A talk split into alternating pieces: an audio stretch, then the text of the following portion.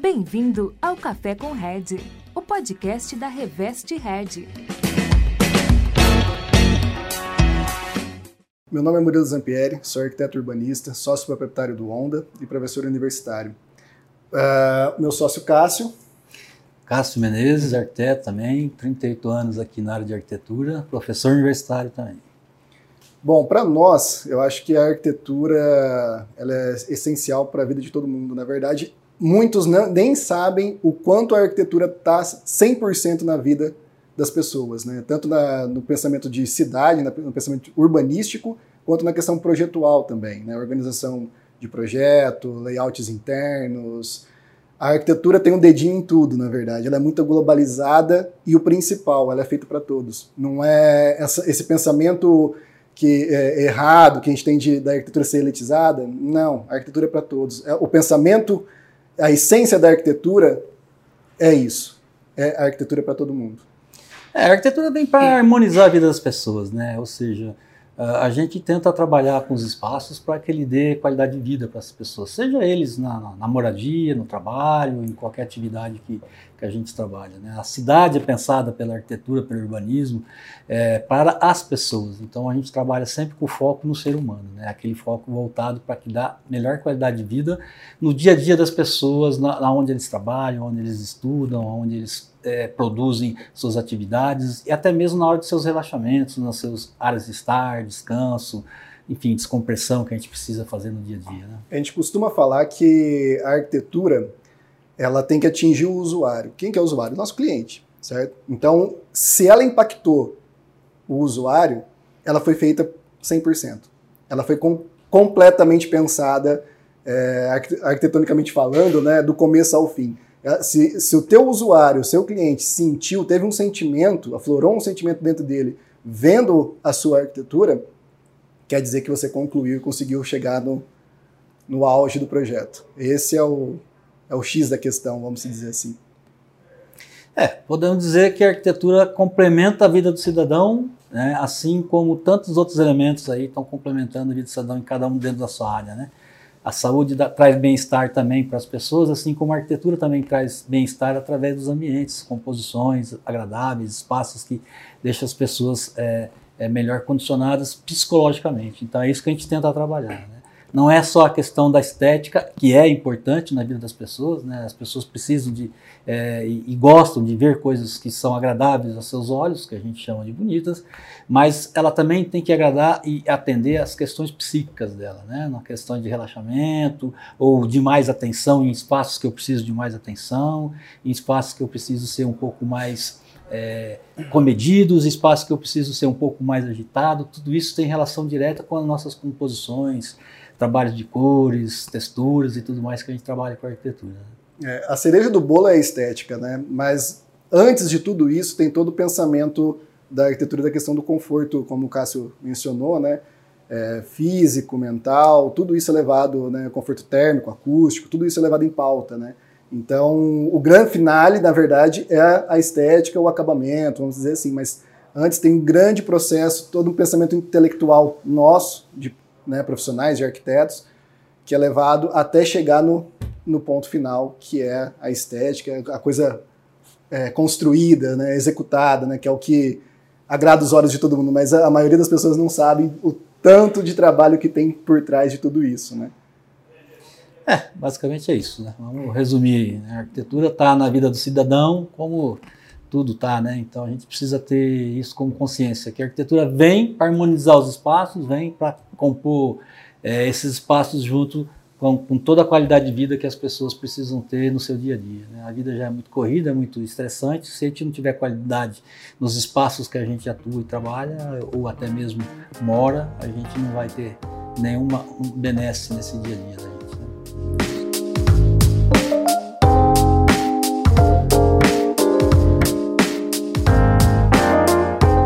Questão da, dessa, dessa visão da arquitetura ser para um público X e não para outro público, né, vamos dizer assim, eu acho que vem uma questão um pouco cultural que nós brasileiros temos, entendeu? Eu acho que é uma questão de agregar culturalmente, né? E isso vai mudar o nosso jeito de pensar, de visualizar as coisas, né?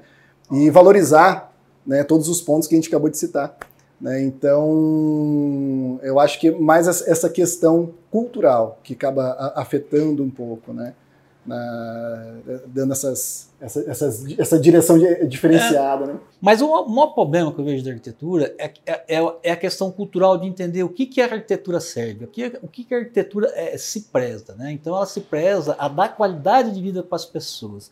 A partir do momento que eu entendo que o arquiteto me traz qualidade de vida e que o produto que ele entrega ele vai ser um produto é, de qualidade e que vai me dar é, uma, uma, uma, uma, melhoria na minha, na minha vida, eu vou valorizar esse produto também. Então, na verdade, ele não é um produto caro.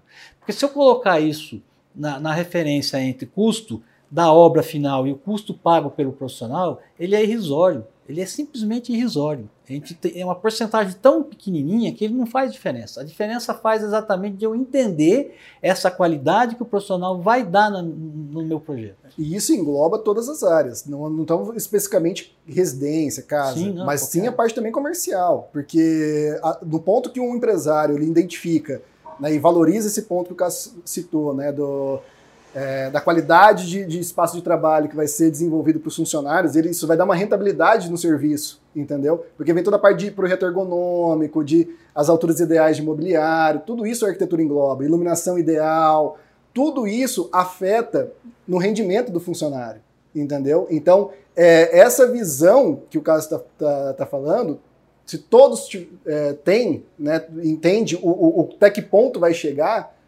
é, seria maravilhoso, né? Que a arquitetura é exatamente isso. Ela vai influenciar até na qualidade de trabalho das pessoas. Né? Esse é o grande, a grande questão, né? É aí que a gente coloca, que tem muita gente que coloca a arquitetura dentro das áreas tecnológicas. A arquitetura não é área tecnológica, é a área de humanas. É. E muita pouca gente entende isso, porque a gente realmente trabalha com a saúde física e mental do, das pessoas. Né? Não de forma de tratamento, mas de forma de prevenção. Né? A gente consegue fazer isso dentro da arquitetura. Na verdade, sim. Todo projeto começa com um cliente, uma determinada necessidade de um cliente. Né? Nem sempre o cliente vai ser o usuário do espaço. Né? Mas a gente trabalha primeiro nesse briefing do cliente. Aquilo que o cliente precisa, é, a gente tem que entender e isso é uma das coisas que faz a arquitetura ser globalizada, porque a gente não pode simplesmente é, entender de como produzir um projeto arquitetônico, né, uma coisa com estética ou não, mas eu tenho que entender de como toda uma estrutura de funcionamento de um espaço, de uma determinada função que eu preciso ter de uso desse, desse edifício, ele trabalha. Então eu tenho que começar a estudar todos esses aspectos é, linkados às necessidades desse meu cliente. E depois em cima disso, eu tenho que também pensar no usuário, principalmente no usuário, porque nem sempre o cliente ele é usuário daquele espaço. Então eu preciso entender que eu atendo a um cliente específico para uma determinada função, mas também atendo ao usuário que vai usar o espaço, aquele é o que eu tenho que trazer a qualidade de vida para ele, né? É de, de, produzir espaços funcionais, esteticamente agradáveis, bem ventilados, bem iluminados naturalmente, ou mesmo artificialmente com iluminações específicas, pontuais, etc, etc, etc. É, eu acho assim que o, o profissional arquiteto, né, hoje o mercado exige um profissional muito, muito completo, muito global. Eu falo isso até para os meus alunos, que eu sou professor universitário também, como o Cássio, é, que o arquiteto hoje ele tem que dominar todas as áreas, não só a dele. A dele é essencial, mas ele tem que saber de cultura, economia, política, porque todas é, é, essas discussões vai ter um cliente que vai referenciar isso, vai conversar sobre isso e você tem que dominar esse assunto. Então, a, a grande, é, não dificuldade, mas acho que a maior, a maior estratégia ali do, do, do arquiteto é a parte comercial dele. Quando ele tem o primeiro contato com o cliente, que ele está fazendo esse levantamento que o Cássio mencionou, né, de, dos problemas de necessidade, que ele busca. Às vezes o cliente ele acha que ele sabe uma coisa, mas ele não sabe, ou que ele quer alguma coisa, mas ele não, não sabe o que ele quer na verdade. Você tem que entrevistar ele, induzir esses questionamentos para saber o que o verdadeiro a verdadeira busca dele. Então por isso você tem que dominar todos os assuntos para aquela primeira entrevista, aquele primeiro feeling que você vai ter ali com ele, você conseguir absorver todas as informações né? Por isso que eu falei que o arquiteto tem, tem que ser bem globalizado em todas as temáticas, para ter esse comercial, essa, essa conversa bem direcionada para facilitar a, o trabalho dele. Entendeu? Então acho que a maior dificuldade, entre aspas, vamos colocar assim, do profissional arquiteto hoje é a parte comercial. Então, o que eu falo para os meus alunos, arquiteto tem que saber conversar. Arquiteto tem que saber conversar, tem que saber lidar com pessoas, é, porque nós somos a nossa empresa, a cara da nossa empresa. Né? O Onda é eu e o Cássio. O que a gente sorri, o que a gente fechar a cara, vai respingar no Onda. Entendeu? Então, esse tratamento tem que ser 100%, é, a arquitetura tem que ser 100% sempre. Né? Desse... É, a, gente tá, a, gente trabalha, inclusive, com a questão psicológica do nosso cliente. Né? É, é já aconteceu de casos diversos de a gente ter que é, resolver algumas é, discussões, alguns contrastes entre os clientes particulares, né? particulares de, de, casal é. e até mesmo de sócios, porque cada um quer coisas diferentes e a gente tem que saber entender e buscar que cada um tem uma lapidando, linha de, né? é, lapidando essa história, cada um tem uma linha de pensamento diferente mesmo, que cada um é diferente do outro e tentar unir né, numa solução que agrade a todos né, e, que, e que ajude a, a, a, fazer com que haja essa harmonia. É, e às vezes a gente faz um pouco papel de psicólogo também, os psicólogos não gostam muito de ouvir isso, mas é verdade, porque não tem como a gente fugir disso, né, muitas é. vezes. Né, a gente tem que trabalhar com esse. A gente acaba virando amigo, a gente acaba virando amigo, é. porque nossos é, clientes mesmo, a gente trabalha de domingo a domingo. É, e acaba tendo essa amizade, esse vínculo, né? Então a gente brinca que o nosso WhatsApp fica direto, feriado, é 11 horas da noite, a gente está conversando com o cliente, tendo essa, esse, essa troca, porque é importante, porque eu falo que a arquitetura a gente trabalha com duas confiabilidades muito grandes. Primeiro, a questão financeira e também a questão do sonho. Né? Às vezes, vamos colocar o exemplo de uma família. Né? A família trabalhou a vida inteira para construir aquela casa dos sonhos. Ela não vai confiar isso em qualquer profissional. Entendeu? Ainda mais com a questão financeira linkada. Então, ou seja, se a gente não transmite esse conforto para o cliente, né, essa, essa, essa, camaradagem, vamos dizer assim, é, ele não vai se sentir à vontade, vai dar atrito, vai dar problema, entendeu? Por isso que a gente tem essa questão, voltando que o Cássio mencionou, humanas. Mas claro que assim, no que nós, como a gente vai ser um bom ouvinte, a gente tem que estar muito bem embasado tecnicamente para mostrar o que realmente tem embasamento, vai dar certo e o que não vai dar. Aí vem, volta a questão do arquiteto, de você dominar o seu conteúdo técnico, além do que eu falei da questão econômica, cultural, tudo, né? É, tem uma coisa muito engraçada aí que eu gosto de fazer algumas analogias né, com meus alunos, com um monte de coisa. Às vezes eles não gostam muito das, das minhas analogias, mas é uma delas que a arquitetura, ela é como a gente trabalha como um casamento, né? O, o, o casamento com o cliente, ele ele, ele, ele também tem que ser elevado em considerações muitos fatores que a gente normalmente leva no nosso dia a dia do nosso casamento pessoal, né? É. É, primeiro, paciência, claro, a gente tem que ter, né, cada um tem que ter seu. Segundo, abrir mão de alguns princípios e valores. Existem muitos arquitetos que gostam de impor essas é, condições de estilos, é, conceitos e gostos que não são do cliente. E o cliente, culturalmente, vem de uma linhagem diferente da dele. Todos nós viemos de, né, ou de culturas diferentes, porque nós moramos em regiões diferentes, cidades diferentes, famílias diferentes. E isso é interessante que a gente precisa dessa parceria, ter essa compreensão, que muitas vezes eu preciso abrir mão e ceder para o meu cliente para que ele o atenda bem, porque é ele que vai usar aquele espaço, ele que vai estar no dia a dia vivenciar aquela área. Então ele tem que ser para ele aquilo que é agradável. E eu acho muito engraçado isso, porque quando eu era, assim, há 38 anos que eu estou na área, quando eu comecei aqui, e na época a gente fazia muito, né, no início, era muito projetos residenciais né, de alto padrão, é, eu, eu, lembro que os clientes chegavam para mim e falavam assim: olha, ser arquiteto, mas eu não gosto daquelas coisas sem, sem, sem telhado, porque para mim casa tem que ter telhado. Né? Então eu comecei a entender que para ele o telhado, a visão de um telhado, é o que dava conforto, é o que dava segurança para ele, entender que aquilo lá era o lar dele. E essas linguagens que são hoje mais contemporâneas, de arquiteturas que não, não temos telhado à vista, é claro que hoje, com o tempo, isso já foi né, é, mudado, esse conceito, mas na época era muito forte. Então, eu vim de uma cultura de faculdade, tentando implantar um, uma cultura de, de, de, contemporânea de arquitetura, de linguagem arquitetônica, e comecei a entender que não era bem assim, porque culturalmente ele não ia querer isso, ele não ia entender isso, para ele não ia ser interessante. Então, isso é importante a gente entender que é, esse casamento depende de, de, de muitas coisas, né? Precisa, essas parcerias precisam ser entendidas pelo lado humano também da pessoa, como ela pensa, como ela age, como ela vê.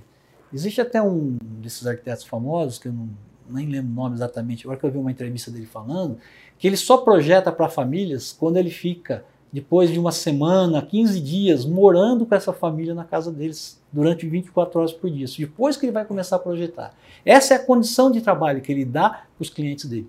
Por quê? Porque ele falou: eu preciso conhecer essas famílias, preciso conhecer rotina, como elas né? pensam, a rotina deles, como eles pensam, como eles agem, é. como eles atuam nos, nos, nos, seus espaços, no seu dia a dia, e as suas necessidades reais, para depois sim poder propor alguma coisa que tenha a cara deles. Então, é isso Até aí, mesmo a gente aplica isso no Onda, mas claro que a gente não vai passar um mês na sua casa, fica tranquilo. mas é, essa questão do. Eu falo assim que arquiteto é um pouco reparão entre no português mais claro, né, entre aspas, porque a gente tem que exatamente extrair todas as informações, entendeu? Então, quando a gente está tendo esse primeiro contato, o cliente está mapeando tudo. A roupa que ele está vestindo, é, se ele tem algum gosto, as cores das roupas, as cores da casa, é, tudo, porque tudo isso vai refletir na personalidade dele. Então, porque, ou seja, nossos projetos são exclusivos. A gente nunca rep repetiu o projeto. O Onda sempre faz um projeto único para cada cliente. É, esse é a nossa regra, entendeu? É o nosso legado. Né? Então, e sempre buscando o maior conforto possível, o maior usual possível, porque uma coisa que a gente gosta muito de fazer quando a gente entrega o projeto é tomar um café na casa, né? Vamos, vamos colocar uma casa, uma empresa que seja, e falar para o cliente, falar assim, ó, lembra quando a gente mencionou a questão da ventilação, a questão do, da iluminação? Agora você está vendo. Então, tudo eu, lá que eu mencionei para você no começo, você está vendo como o o, a execução final agora. Então, aí eles entendem a forma global da arquitetura, aí volta o que discutiu anteriormente, entendeu? De linkar toda essa questão de valorizar o trabalho de um bom profissional.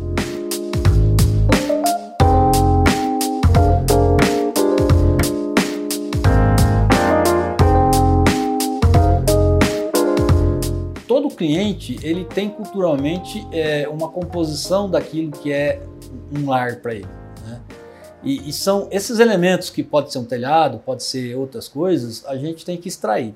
Na arquitetura contemporânea, né, é, não é a questão do telhado, a falta do telhado que faz dela ser uma linguagem contemporânea. Né? São as técnicas construtivas, muitas vezes a forma de, de, de, você projetar e tudo mais. Eu posso ter casas com telhados aparentes que tenham uma linguagem bastante contemporânea.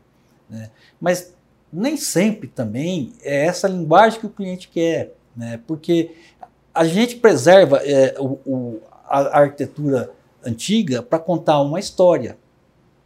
Né? Essa é a importância da preservação na arquitetura. Né? Isso é um dos grandes falhas que Maringá tem como cidade, porque Maringá é uma cidade muito nova e parece que ela não tem história.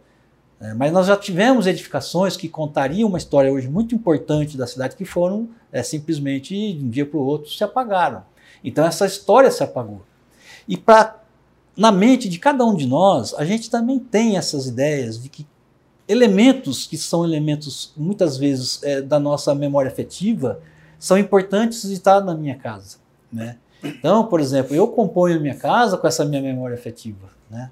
Eu componho a minha, a minha o meu espaço de dormir com a minha memória afetiva. Então, talvez o que nós precisamos olhar um pouco mais é a memória afetiva do cliente, né? de como é. ela se dá, de como ela acontece. Então, a linguagem ela não é tão importante. O importante é você resgatar as memórias afetivas e inserir essas memórias afetivas na sua composição projetual. Já teve situações de projetos nossos que de reforma, né, reforma e ampliação, que de casas que tinham é, elementos arquitetônicos antigos que o cliente queria demolir. Não, vou tirar isso. E a, e a gente bateu de frente, insistimos assim, não, mas a, a cereja do bolo das, dessa casa é esse elemento. É que ele não está valorizado, ele foi esquecido. Então a gente vai dar outra visão para ele. Aí, a gente joga toda aquela questão da conversa, do diálogo. Você, ó, confia em mim, deixa que eu vou, vou confia no profissional que você contratou, certo?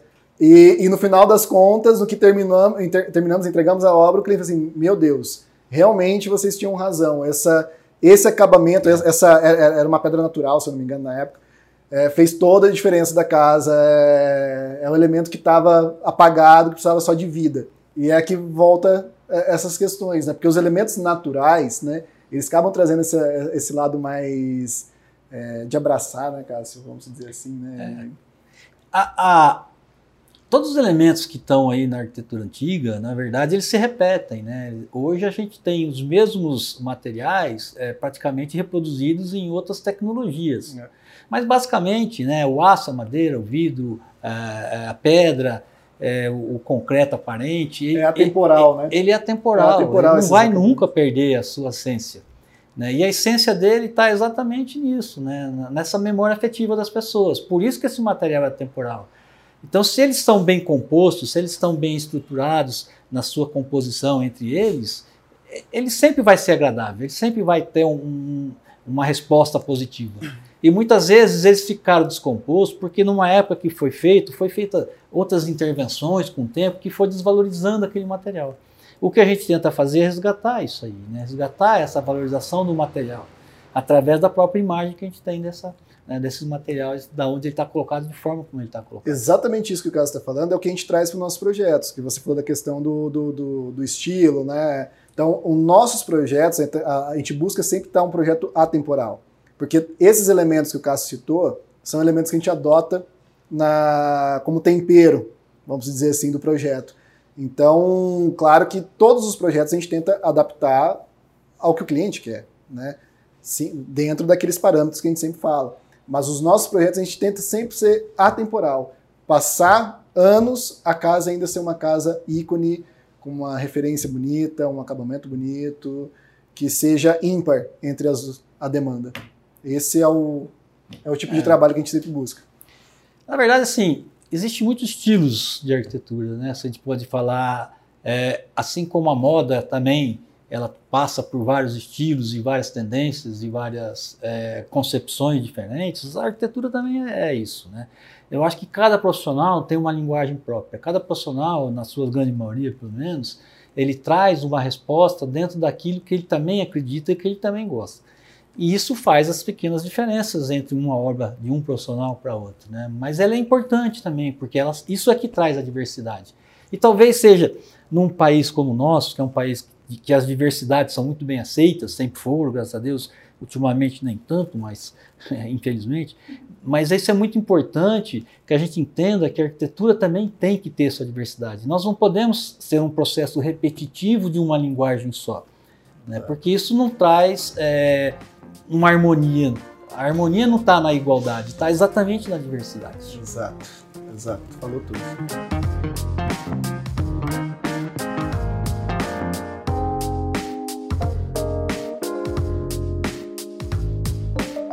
Então, assim, todo projeto que, claro, no site nosso, né, no Instagram nosso, você consegue identificar N, N trabalhos legais, mas eu acho que um dos um que me marcou muito foi de um, um casal de amigos, né, que ele tem, eles, eles têm uma casa de veraneio numa cidade ao redor, e eles têm um filhinho especial.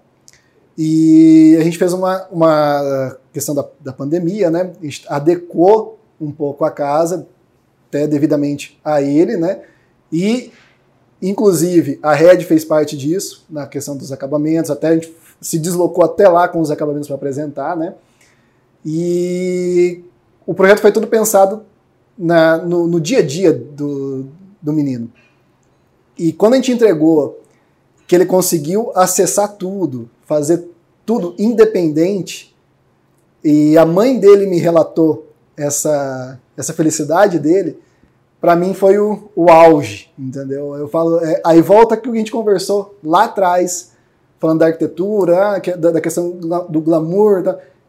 Claro, fazer uma casa nova é, é lindo, é maravilhoso, é uma delícia fazer isso. Mas quando você atinge o público, né, o, o usuário, dessa forma, muda a vida dele, é, não tem preço. Para mim é o que um dos trabalhos que mais marcou da, a, da minha vida profissional até agora. É, são, são clientes que a gente vai para lá é, e fica ali mais tempo conversando do que trabalhando porque nos é muito prazeroso estar com eles. acredito que para eles seja o mesmo, porque eles nos tratam com tanto carinho, porque é, é uma relação que foi muito bem construída, né? De confiança da parte deles com a gente e da gente com eles. E isso é muito bacana, isso é muito gostoso. Agora, existem outros projetos, né? É, por exemplo, nós estamos terminando uma casa que, na, na verdade, o cliente está terminando a casa, né, que nós projetamos, e é uma casa que tem uma linguagem bem contemporânea. Mas o que, que é bacana? É um casal, dois filhos, eles, desde o início, eles foram a família inteira reunida sempre, o casal e os dois filhos, tratar sobre as questões da casa, né? Então, desde essa primeira conversa que a gente teve, o primeiro estudo que a gente apresentou para o produto final, teve aí um, né, um, um, um giro de, de discussões e conhecimentos que a gente foi junto com eles é, desenvolvendo, junto com eles, porque a gente não pode fazer isso sozinho. Então eles também foram muito é, receptivos e, e, colocaram muito claramente aquelas suas intenções.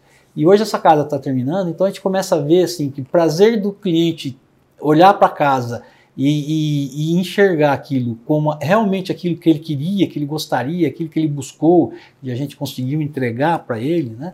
Isso para a gente é o que, é que satisfaz. Né? O que nos satisfaz, na verdade, é, não é ter um monte de serviço, é ter serviços pontuais e que me dá essas respostas do cliente. Né? Então, se um cliente se torna é, meu amigo, é porque ele gostou não só do meu trabalho, mas de tudo que a gente, toda a relação que a gente desenvolveu juntos. Né? Isso eu também, assim como o Will é professor, a gente sabe que dentro de um grupo de muitos alunos, a gente sempre tem um grupo de alunos que nos leva com a gente o tempo inteiro na profissão deles, porque eles estão sempre nos levando como referência.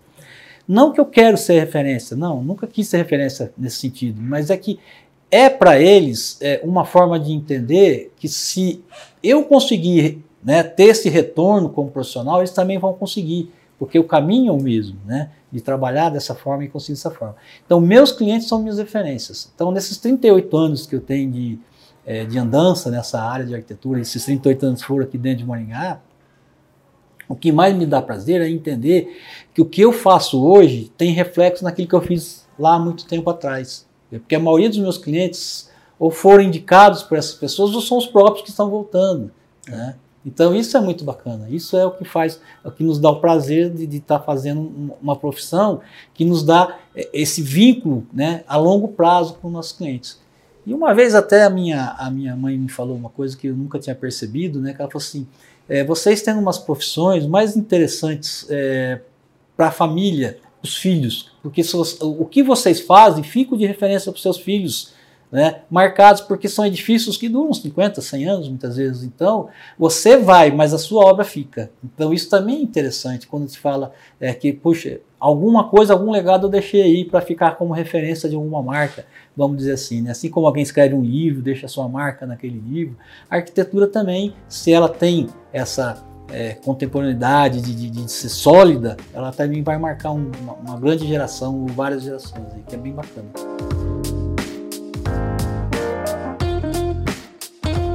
A arquitetura, né, como eu estava mencionando, ela tem um leque muito vasto de atividades.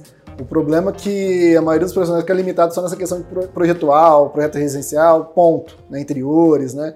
Mas a gente tem comunicação visual, parte de paisagismo, iluminação, execução de obra, é, até a questão da parte também de novelas e cinema, é, projeto de cenário, né?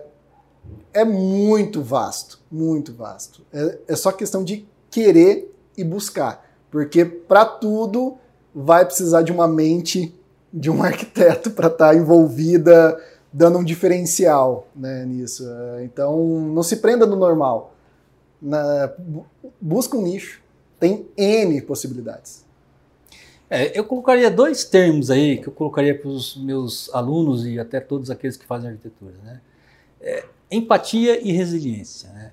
A empatia, porque a gente precisa se colocar no lugar dos outros. É, nós, como arquitetos, produzimos para os outros, então a gente tem que se colocar no lugar do cliente, no lugar do usuário. Então, essa empatia é importante ter na arquitetura, para que você consiga produzir um bom trabalho. E agora, principalmente para quem está iniciando, ele tem que ser resiliente, é. porque ele, ele precisa ser persistente para conseguir chegar num determinado patamar onde ele vai poder é, trabalhar com tranquilidade. E eu sempre falo isso, e muitas vezes meu aluno me entende mal, que ele acha que eu estou falando isso de forma pejorativa e não é, que um, um, um, profissional ele leva em torno de 10 anos, 15 anos para se colocar no mercado. Isso quer dizer o quê? É o processo de amadurecimento desse profissional no mercado. É o tempo que ele vai levar para ser conhecido e ter uma marca de um profissional de qualidade e competência. Então, para isso, ele tem que ser resiliente, que demora tempo mesmo para É. chegar até lá.